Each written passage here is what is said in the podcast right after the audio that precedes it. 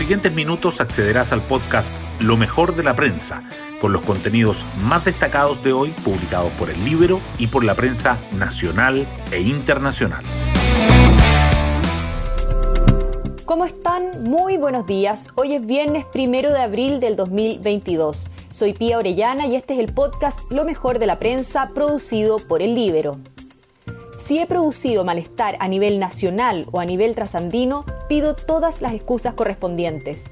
Con estas palabras, la ministra del Interior, Isquia Siches, se retractó tras la polémica que generó en Argentina el término Walmapu. El hecho dio pie a una dura editorial en el diario La Nación de ese país, a lo que se sumó la molestia de políticos trasandinos. Una medida necesaria de la moneda en la antesala del viaje oficial del presidente Boric al país vecino, donde lo recibirá la embajadora Bárbara Figueroa. Las portadas del día. Los diarios abordan diferentes temas en sus titulares principales de hoy. El Mercurio destaca que la baja producción industrial, el pesimismo empresarial y la octava mayor inflación de la OCDE marcan el complejo momento económico. La tercera resalta que la ministra del Interior, Isquia se disculpó por usar el término Walmapu tras las molestias en Argentina. Y Diario Financiero subraya quiénes son las nuevas autoridades de Servicio de Evaluación Ambiental, la Dirección del Trabajo y Codelco. La Convención Constitucional igualmente sobresale en las primeras planas. El Mercurio remarca que libertades de culto, de emprendimiento y de expresión llegan a la propuesta de nueva constitución. Además, que las asociaciones de alcaldes afirman que artículos aprobados por la Convención podrían dañar la participación vecinal y que la discusión de derechos sociales parte con una fuerte presión ciudadana, aparte de incluir una entrevista a Fernando Sabater. La tercera se refiere a la campaña comunicacional que alista la convención y su rol en el plebiscito de salida, y que el 46% de los migrantes tiene poco interés en el estado de redacción de la nueva constitución. Aparte de los temas de apertura, hay más informaciones económicas en las portadas. La tercera destaca que los empleos por recuperar para volver a los niveles prepandemia apuntan a trabajadores menos calificados, mujeres y jóvenes. Diario Financiero resalta que la bolsa chilena cierra su mejor trimestre en un año, mientras el mundo mira de cerca el conflicto de Ucrania. Las noticias internacionales también siguen presentes. El Mercurio dice que la popularidad de Putin en Rusia sube a su mayor nivel en cinco años tras la invasión a Ucrania. La tercera agrega que las tropas ucranianas avanzan y las fuerzas rusas devuelven Chernobyl.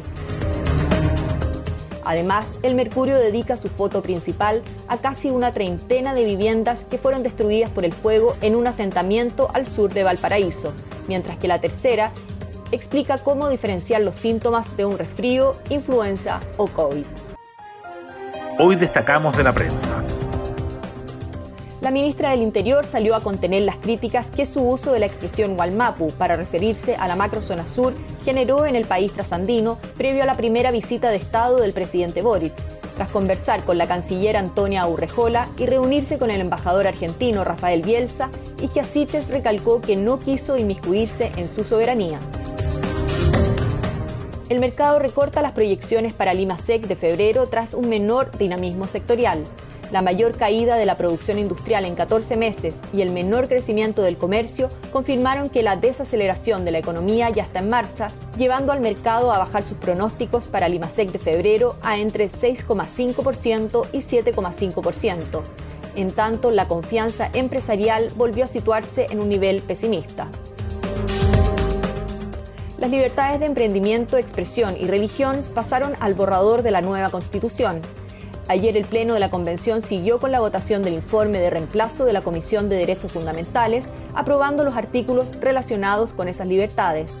Además, despachó el derecho a identidad y a la manifestación pacífica en lugares privados y públicos. Mañana se inicia la etapa de alegatos orales por el caso Silala, ante lo cual la canciller chilena Antonia Urrejola indicó que estamos confiados en nuestra posición.